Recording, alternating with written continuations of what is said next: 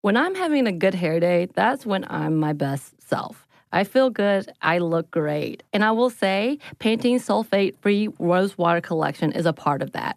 The Rose Water Collection. It feels and smells amazing and comes with a deep treatment that leaves your hair petal soft. It was inspired by Ramadan traditions when many in the Middle East break the fast with rose water because of its hydrating benefits. And the collection is free of sulfates, parabens, dyes, and mineral oil. So experience something new and discover what's good with the Pantene Nutrient Blends collection.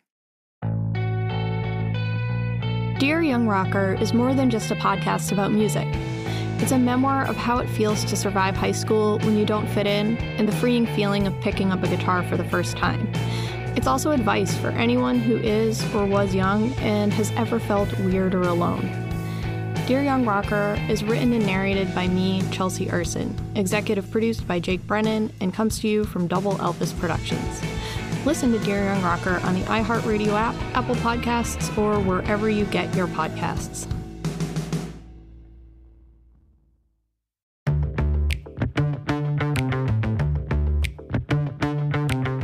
Hey, this is Bridget, And this is Annie. and you're listening to Stuff Mom Never Told You.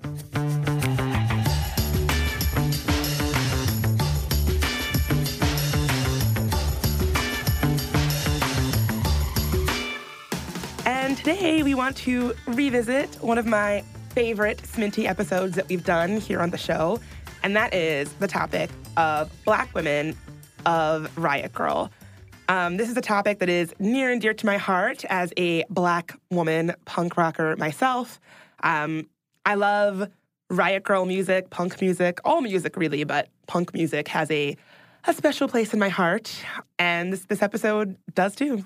Yeah, and it happens to coincide with another project that um, you've been working on, Bridget, one that I'm very excited about, and I think that our listeners would be very excited about. I hope so. I'm really excited to share it with y'all. So if you've ever listened to Sminty and thought, gee, I'd love to hear Bridget talk more about activism and music and art and culture, well, now's your chance. I am so happy to announce a partnership between How Stuff Works and Afropunk called Afropunk Solution Sessions Podcast, hosted by yours truly and my good friend Eves Jeffcoat. Um, really, what we want to do with Afropunk is do a deep dive in cultural and social and political identity through things like activism and art and politics and dance and all of that. And yeah, if you if you know anything about Afropunk, you know it's a huge, vibrant global movement that has culture and arts festivals in Atlanta, Brooklyn, Paris, Johannesburg, South Africa. Um, it really started from a, a documentary called Afropunk about Black identity in punk spaces and sort of what it's like being kind of double marginalized, um, as many people of color who are involved in these kinds of spaces find themselves. And from there, it really spun out into a, a cultural movement. Yeah, and I've had the pleasure of working on some of them and also hearing it come together, and um, it's it's really beautiful and powerful. I'm super proud and super pumped, and uh, you did fantastic work on it, Bridget. Well, Annie, you also did fantastic work on it because our gal Annie, before I was ever even really in the mix, spent how long in Johannesburg? Um, I think seven days, about eight days. So she spent eight days in Johannesburg, South Africa. She went with almost no notice to gather footage of Afropunk Johannesburg and Solution Sessions Johannesburg, and it came out masterfully. So it's really kind of a it's an interesting bedfellows kind of project. If you listen to some of the other How Stuff Works podcasts, it's there's a lot of familiar voices involved, both in front of the scenes and behind the scenes. If you listen to Question Booth, um, our own Dylan Fagan is a producer on Afropunk. Annie has her hands in the pot on Afropunk. Um, if you listen to Stuff of Life, Julie Douglas is involved in Afropunk. So it's really kind of a fun collaborative project from some folks some of y'all might know if you listen to other shows on the network. Absolutely, and um, if that hasn't gotten you excited enough, we have a little a little taste, a, a bit of a trailer for you right here. Are you tired of politicians who make a lot of promises but don't get anything done? Fed up with white people constantly threatening to take away your rights? Exhausted by being treated like you're less than human? Done with being underestimated? Sick and tired of being sick and tired? Well, here at Afropunk, we've got the solutions.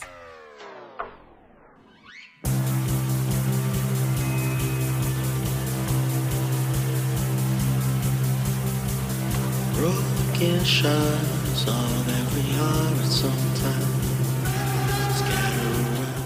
The American dream is being able to walk out work hard on your own, and meet the world on your own terms and be celebrated for it. Being black and walking in that truth is very important to me. It's important to have any kind of space that affirms that they are not exclusionary, be an alternative to what is represented as this sort of monolithic, singular idea of black identity in popular culture.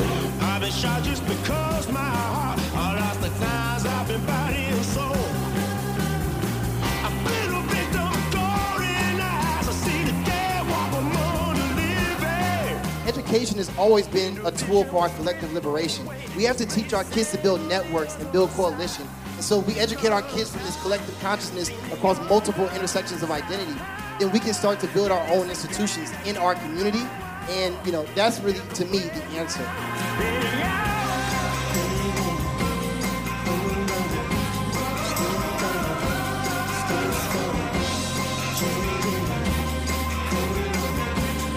That is the point of today's conversation. To understand how it is that we need to really band together, to come together, to, to have our coalition, to have our community. Life is not just divisive, it's actually people are coming together. Overcoming racism operates on the belief that we can continue to address the symptoms of educational inequity, or we can finally address the cause, which is systemic racism.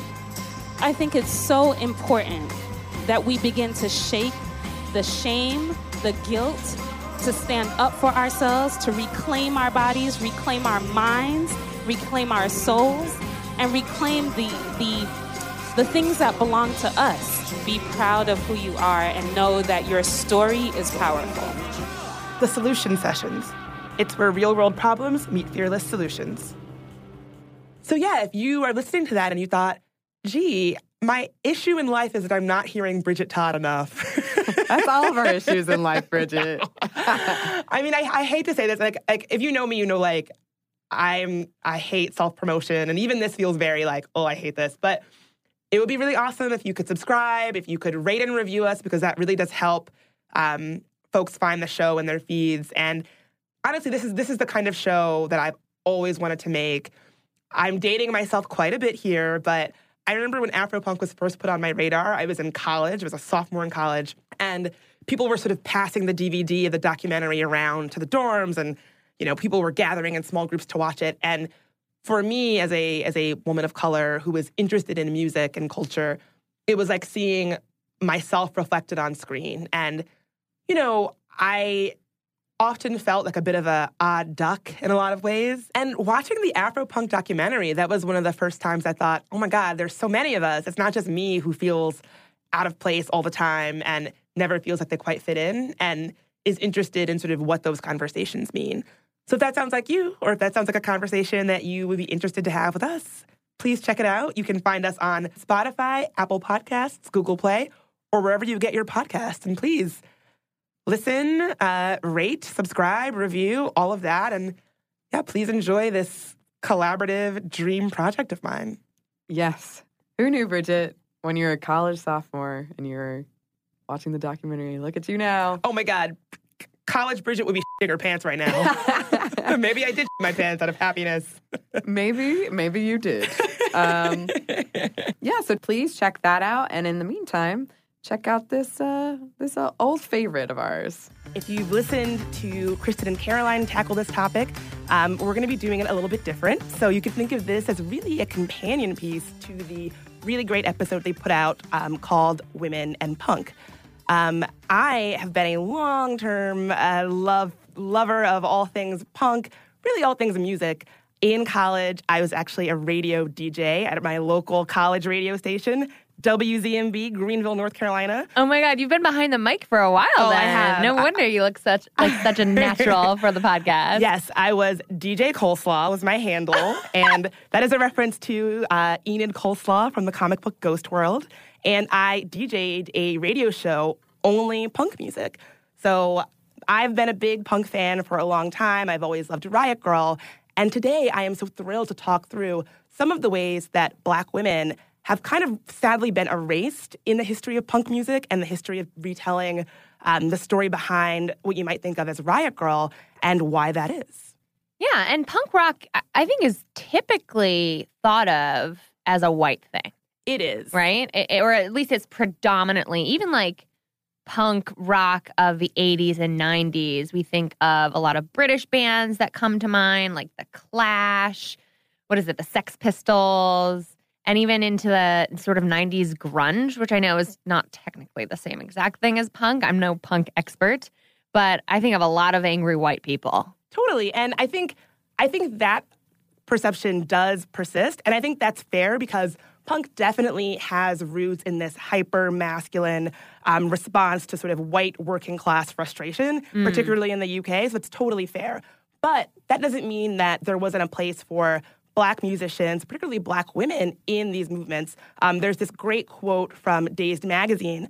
There is no denying that the UK punk scene was in part driven by the anger and isolation felt by white working class. But punk music is not the sole property of whiteness, even though to many people of my generation it may appear that way at first glance.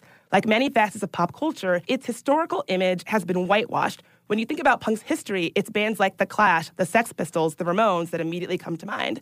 And so I think it's important that even though, yes, it may have these roots in, in white frustrations Mm. of the working class, punk music has the same kind of roots in black communities.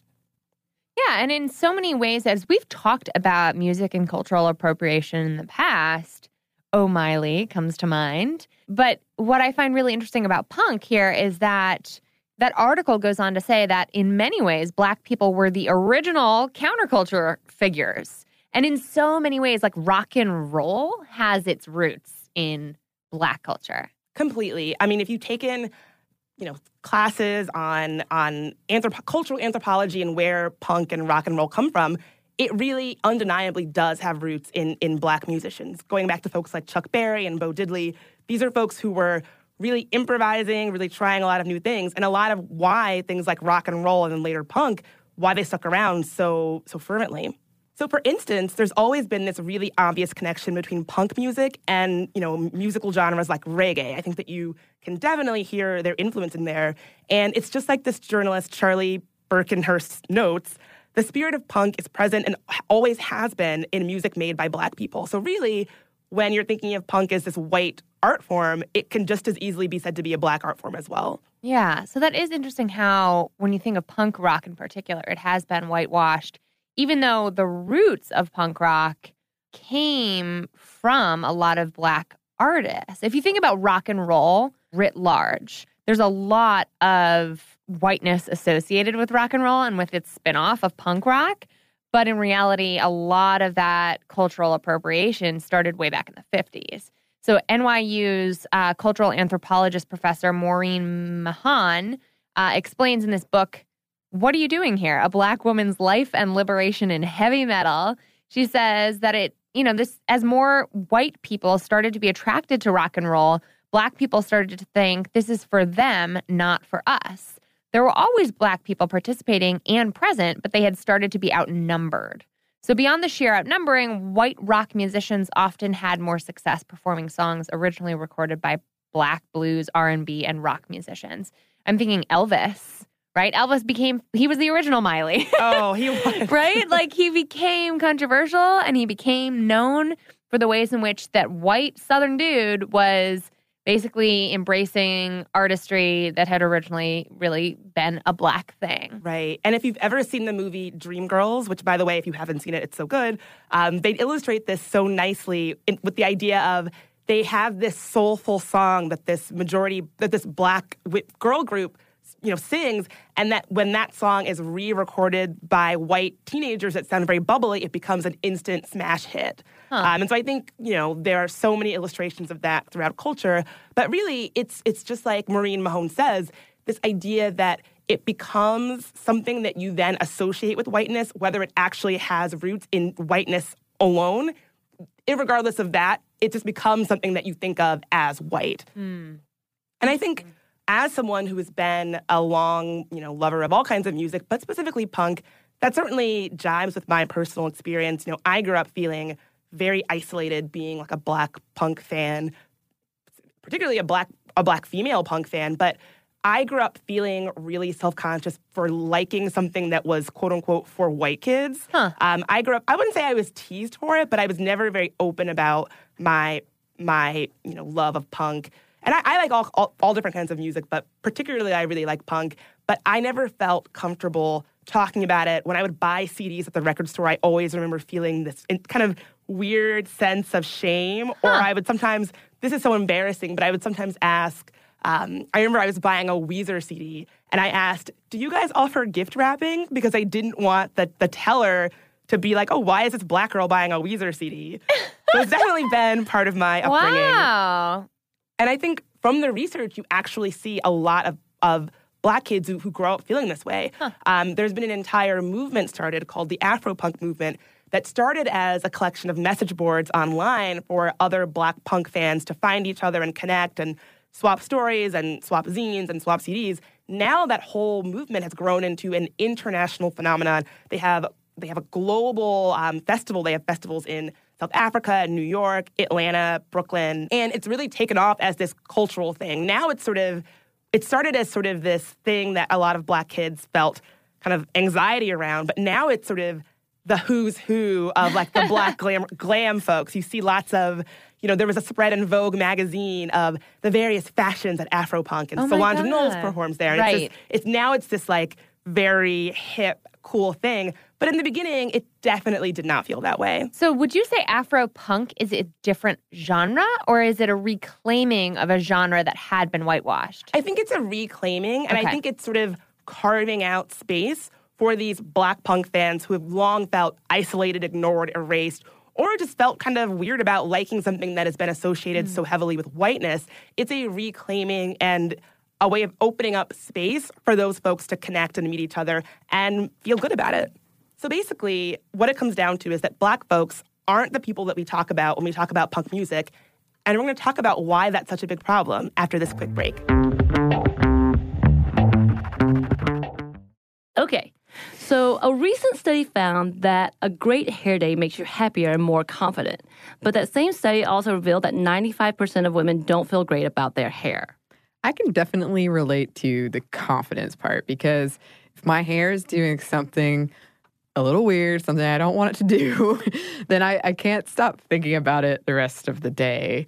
Oh my God, we've all been there. Pantene's Rosewater collection feels and smells amazing and comes with a deep treatment that leaves your hair petal soft. It was inspired by Ramadan traditions when many in the Middle East break the fast with rosewater because of its hydrating benefits. And the collection is free of sulfates, parabens, dyes, and mineral oil. Your hair doesn't look really great.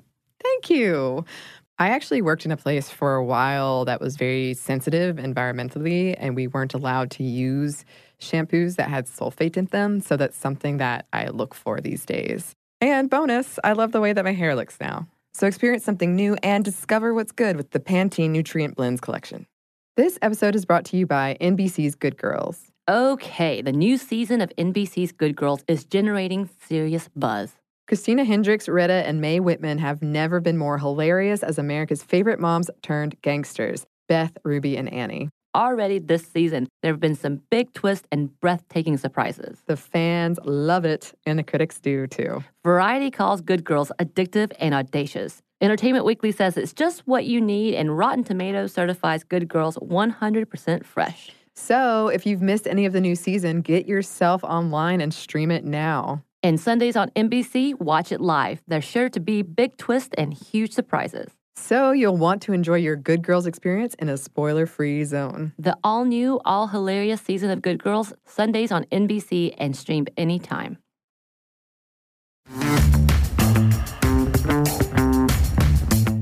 And we're back. So, the erasure of people of color from depictions of the punk movement really came to a head pretty recently amidst criticism that the recent Riot Girl collection at NYU's Fales Library and a recent book of the same name chronicling the movement that all but erased black women. Now, Kristen and Caroline, again, they have this great episode all about uh, the Riot Girl movement, and they mention this collection, this NYU collection, in that episode. So, wait, can you back up and, and explain to me? Because I had not really heard of the term Riot Girl before today's episode. So, what, what is Riot Girl all about? Yeah, so according to Race and Riot Girl from a journal out of the University of Washington's Department of Gender Studies, quote, Riot Girl is an international underground feminist movement, mainly youth oriented, that initially emerged from the West Coast American alternative and punk music scene. Um, you could think of that as bands like the Slits, the Raincoats, Heavens to Betsy. This was really, and Carol, Kristen and Caroline, shout out to them because they break this down so nicely. This was really a movement about young women getting to college, feeling a little bit frustrated with the lack of ability to talk about things they were dealing with, things like sexual assault, things like sexism, and expressing those frustrations through music. And in this case, Riot Girl is spelled with a bunch of R's in there, right? So it's like a growl. Riot Girl. Yeah. So these are like angry young women screaming slash shouting slash singing their their feels.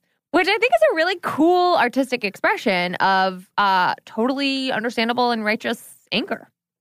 Yeah, I mean, I I'm just to be clear, I love Riot Girl. I think a lot of what we're going to talk about in today's episode critiques and pushes back on the whiteness of the spaces that Riot Girl presented, but I really found my voice through a lot of these screaming young women, through folks like Kathleen Hanna, who's one of my idols, through bands like Le Tigre. These were groups that that really were seminal in my development. So I don't want it to come off like I'm trashing them because I am definitely not. But I think it's important that we sort of think back to the criticisms of the movement and Mm. why certain women maybe didn't feel as involved as they maybe could have or should have. And it actually really reflects the fractions within the feminist space more broadly, right? I think we've talked on this ep- on this show. And by the way, I think we're screaming uh, angry women on the podcast variety on occasion too. So I fully identify with this artistry and this art form.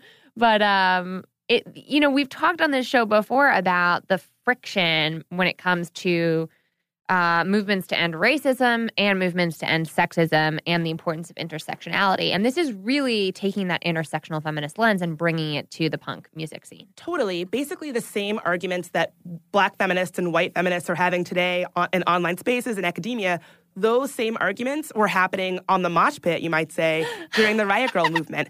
Things Yes. like, yeah, I mean, The really. mosh pit. Oh my god, I forgot about that. Have you ever been in a mosh pit? Uh, I've yeah, I've but like not always consensually, right? Like I've been Oh. I've borne witness to a mosh pit. I've been on the outer ring of a mosh pit. Oh man. I've been in a couple mosh pits. I'll never forget seeing a friend of mine break her nose taking an elbow to the face at a no age show Oh in a mosh my pit. god, you're so hardcore.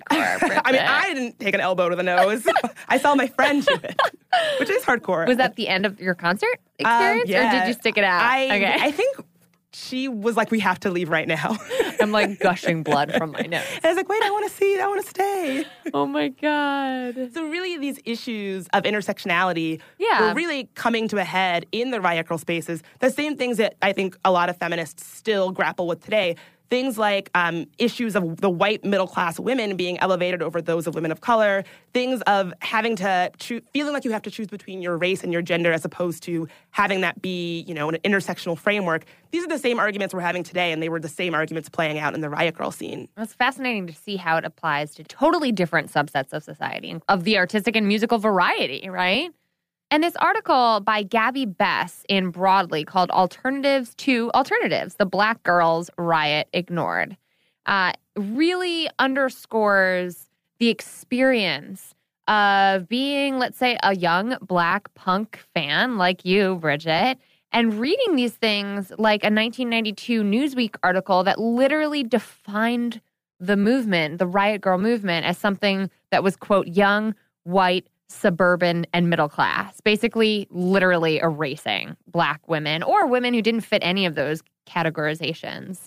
Um, and it just sort of confirms the explicit whiteness that was brought to the Riot Girl scene by journalists who are covering it and describing it to, to those who might not have been in it. Exactly. And, and a line that resonated with me so much from that article there were black women who imbibed with the spirit of punk in their bones outside the Riot Girl movement as well. These women carved out their own feminist pathways into the hardcore scene precisely because they were rendered invisible by the Riot Girl movement. And what I think jumps out at me at that quote is that because black women were marginalized both by the larger punk scene, you know, with lots of white dudes, and through the riot girl scene that emerged from that scene, which is mostly white women, um, they really were forced to carve out their own pathways for expression and kind of build these alternatives to the alternatives alternative, right? If if punk is an alternative and riot girl is an alternative to punk, these black women had to say, okay, we're making another alternative to all those different alternatives. It's again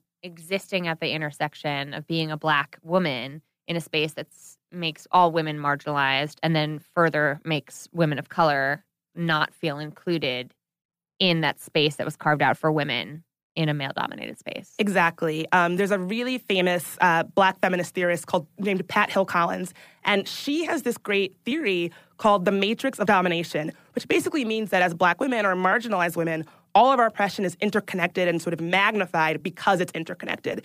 And in reading about you know black punk women, that just I, I was thinking about that theory like jumping up in my head as I was reading. One of these uh, black punk rockers who was interviewed for this article really sort of hit the nail on the head. She said, The double burden of being a black girl who has to deal with the white girls in the scene, on top of being a girl who has to deal with the white boys who dominated the mosh pit at punk shows. Right. And so, again, you can see how it's this double bind of having to deal with the isolation from these white guys in mosh pits who are awful and having to deal with these white riot girls who could also be awful in their own ways, it sounds like, as well. Yeah, and can we explore what we mean by being awful just a little bit here too? Because it doesn't take explicit intent to be awful in this case. What we're really talking about is not being inclusive. Right. And that is just as awful because you're basically erasing the right of women of color in this case to exist in a space that doesn't even acknowledge their presence. Exactly. Um, one of the punk rockers interviewed in this article really talked about how, for her, this idea that a lot of female, white female riot girls had that, you know, I want to do a mosh pit where it's going to be safe, it's just going to be women. She actually talked about how she never felt unsafe because she was a woman. She felt unsafe because she was black. And that the conversation that was going on around um, women in punk scenes and how they were treated totally forced her to erase her blackness, even though that's impossible. And so it's just like what you said. When I say awful, I mean just not keeping in mind um, inclusivity and intersectionality when you're talking about this. And then also making marginalized women feel like they should be grateful for even being included at all. Right. Saying, you know, oh, the fact that you were even invited into this scene, it doesn't matter if we overlook you or erase you or completely don't even speak to your issues. You should be thankful to be here at all. Right. And I see that writ large in the feminist movement a lot, those tensions. Definitely. And I I think that also became such an issue when Riot Girl was treated in a retrospective light more more recently. So at that NYU collection, looking back at Riot Girl, um, I find it really fascinating to say that um, now with it becoming this sort of symbol that we can look back on for punk and women in punk, the fact that women of color being left out even in retrospection is truly problematic. It doubles down on that experience of ignorance. It doubles down on that exclusion of women of color being invited to even look back on that era and look back on that movement and look back on the the rise of the punk scene. And as Mimi Thi Nguyen, professor of gender studies and women's studies and Asian American studies at the University of Illinois Urbana-Champaign put it, quote, with Riot Girl now becoming the subject of so much retrospection, I argue that how the critiques of women of color are narrated is important to how we remember feminisms and how we produce feminist futures. If Riot Girl fell apart because of a race riot, how is this to be remembered? As catastrophic melee? As course correction? As a brief interruption? And how then are we to face the future with certain progress having been achieved or with violence, including erasure, deferral, or annexation, not having ended? So basically, what she's saying is looking back on this movement, how we talk about race impacts how we can all move forward. It- in either an inclusive or not so inclusive way. Definitely. And I struggle with this a little bit because I love a lot of these Riot Girl figures. And why I loved them is because they talked openly about things that weren't pretty and weren't great and weren't easy. They talked about sexual assault. They talked about, you know, the patriarchy. They talked about things that weren't easy. And it's, I, I see them now, and I really wish I had seen more artists using race and conversations around race in their art in those ways. Um, but one musician that I really want to shout out and who was really seminal in Black punk and the Riot Girl and alternative movements that sprang up for Black women is Tamar-kali Brown. Um, she is an artist who has performed with bands like Fishbone, which is another seminal, mostly Black uh, punk band, and other acts like Outkast. Shout out to them because we're here in Atlanta. and she even was the face of the documentary about Afropunk. So if you if you bought that movie, that DVD, she is the woman on the cover. Um, and she's actually talked about how even though she is associated with the Afropunk movement now, back in the day, like in the 90s in New York City, she didn't have the benefit of an online message board for black punks and it was a totally isolating experience for her.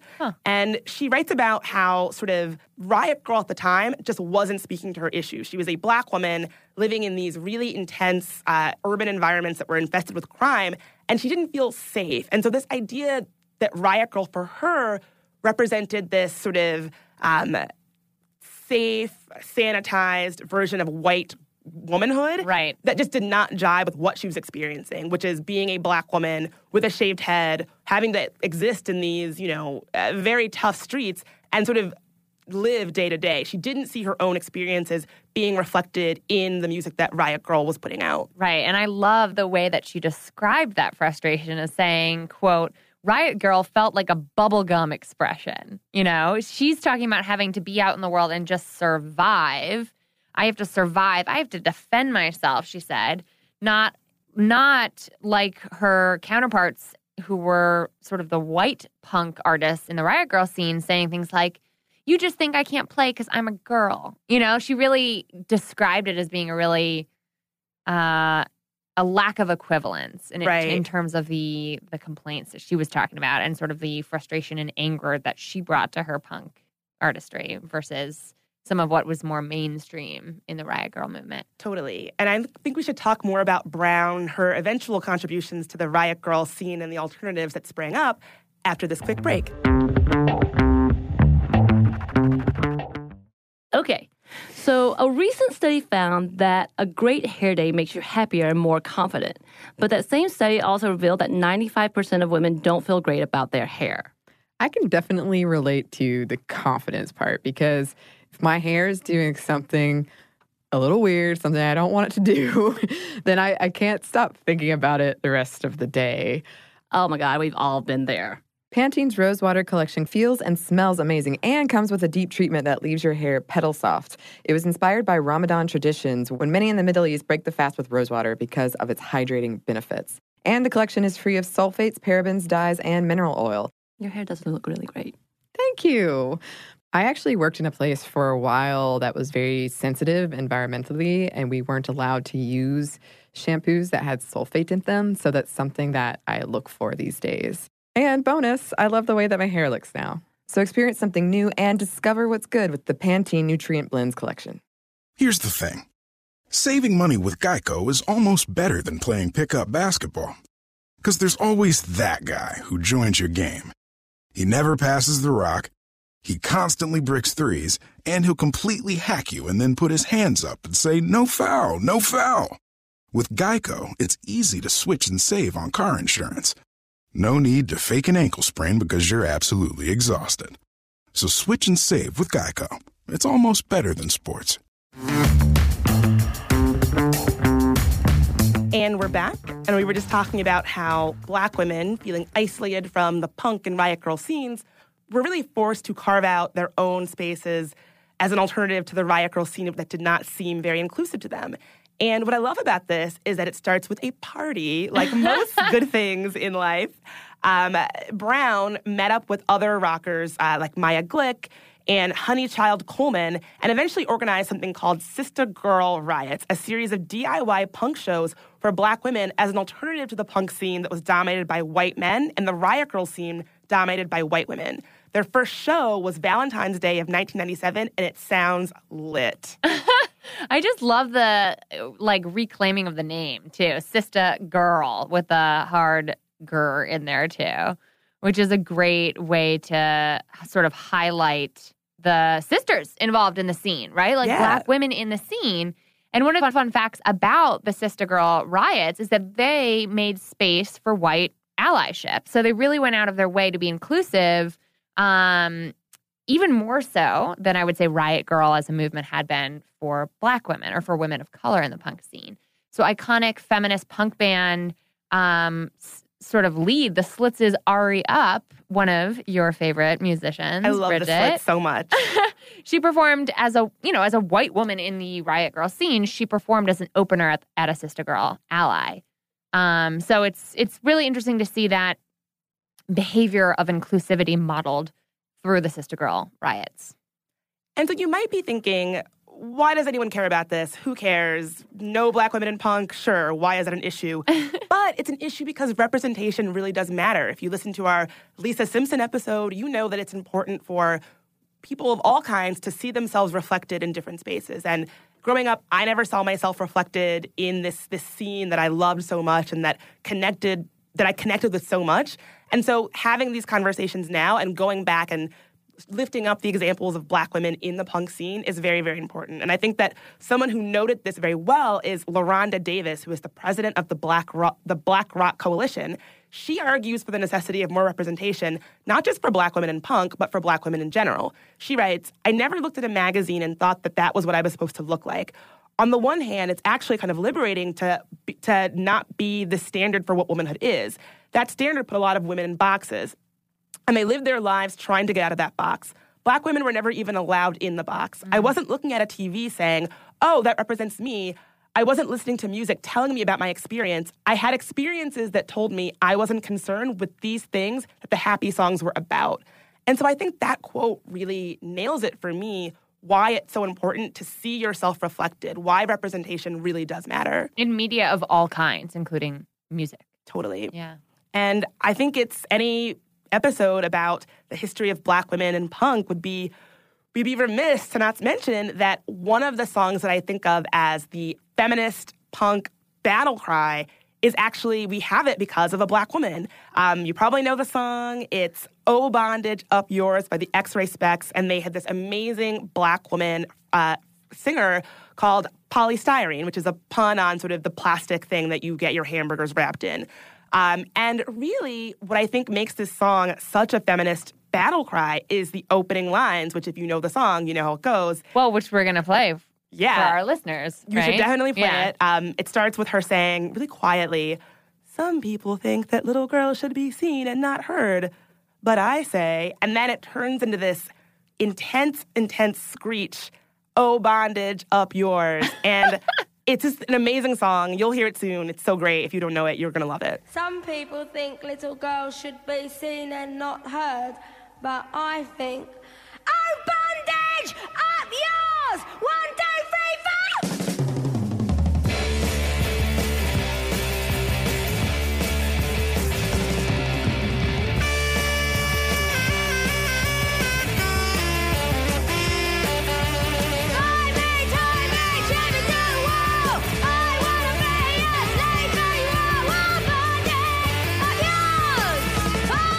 And what I love is not only the artistry that she brings to her music, but also her background, her story. Um, they here in the Independent, they write of Polly as a dumpy, frumpy, almost willfully unsexual girl from Brixton with braces on her teeth. Poly Styrene was a perfect candidate to find herself through punk. Turning this persona on its head into an art form, she became one of the movement's principal female figures. Her song, Oh Bondage Up Yours, a feminist rallying cry. I love it so much. And even Kathleen Hanna, who is often cited as an early originator of Riot Girl, although she would probably push back against that title, she often cites Polly as a major musical influence. In Polly's obituary in the New York Times, Kathleen Hanna was quoted as saying, Polly lit the way for me as a female singer who wanted to sing about ideas. Her lyrics influence everyone I know who makes music. And I think that's so important when you have this person who is often cited as a seminal figure in punk, who went on to do all these really important uh, female led projects like Le Tigre and Bikini Kill, saying, oh, if it wasn't for Polly and X Ray Spex, these folks might not even be here. And let's talk a little bit now about some black women artists in the punk scene now that we should all be paying more attention to. Because for me, I- think the confines of what qualifies as punk or Afropunk can be more blurry than um, I don't know. I, I feel like for me, as, as I think less of an audiophile than you be, it can be a little bit blurry to understand exactly what punk we should be checking out now. So, what artists would you recommend our listeners to check yeah, out if for you're more? interested, if you're yeah, if you're interested in more um, uh, rock music from Black ladies, there's a lot of you're in luck. This is a great time for it.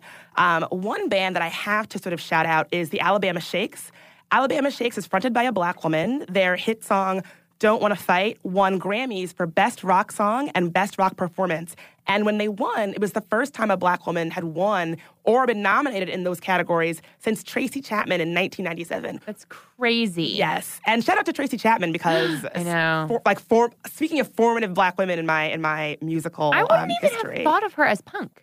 Tracy Chapman. Yeah. she's more. She's not really punk. She's more Soul, rock, soul. R&B. Yeah. Yeah. I don't know. Yeah, not R&B. Um, another band to check out is a feminist punk band from London called Big Joanie.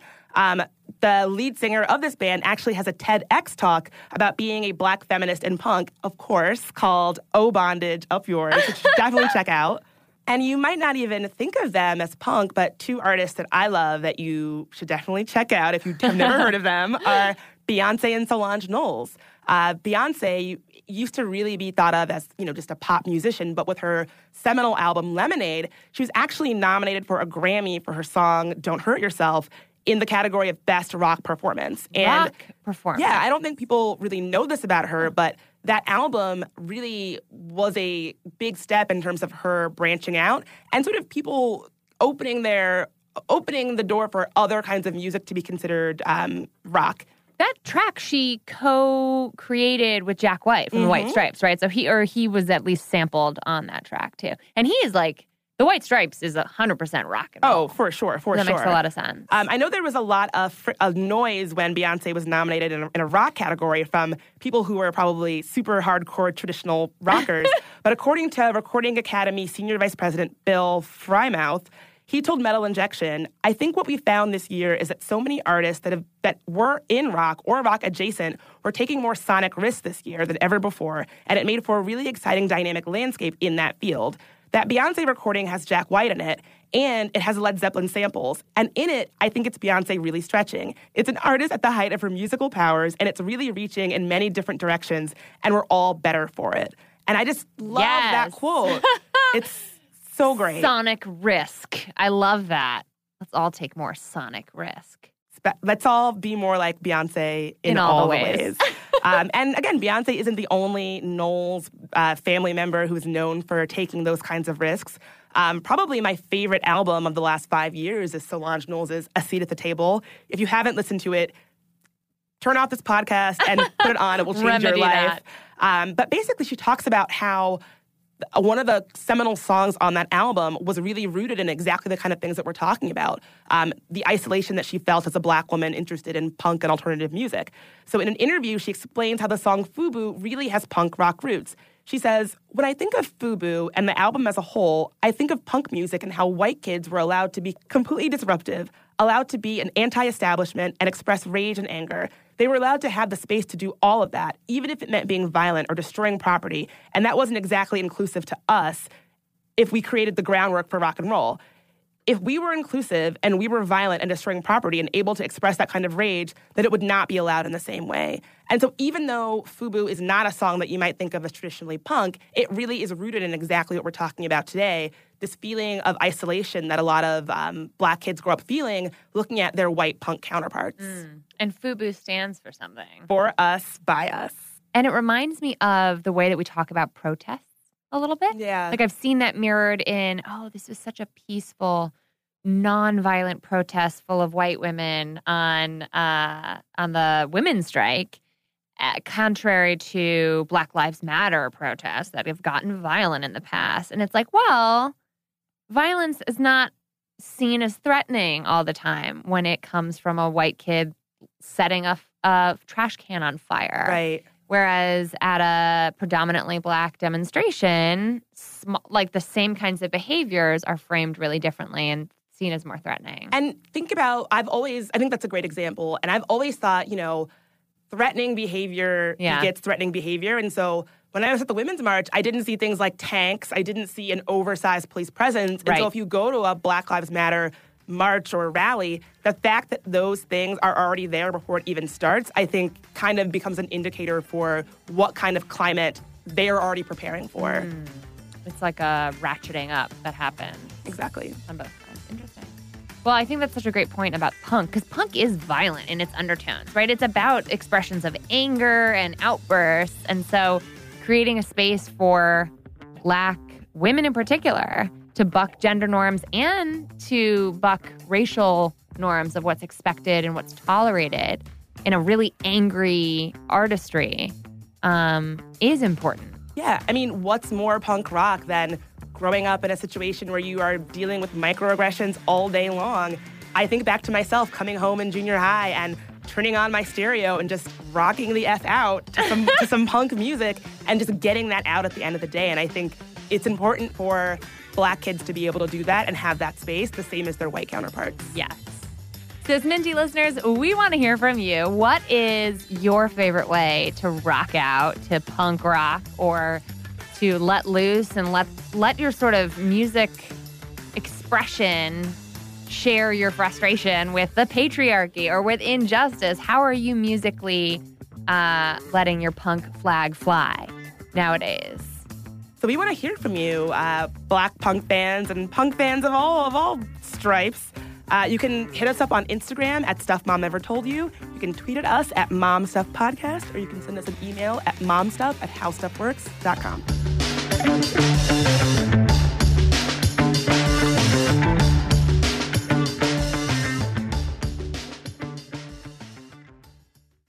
So here's something that some of you might find shocking. 95% of women don't feel good about their hair. But Pantene is changing that. Pantene's Rosewater collection combats bad hair days with an innovative formula that uses rosewater derived from the petals and buds of the Rosa gallica plant. With Pantene's Rosewater collection, I can really feel how much more hydrated my hair is. And it's sulfate, paraben, dye, and mineral oil free, which makes me feel good because who needs all those additives?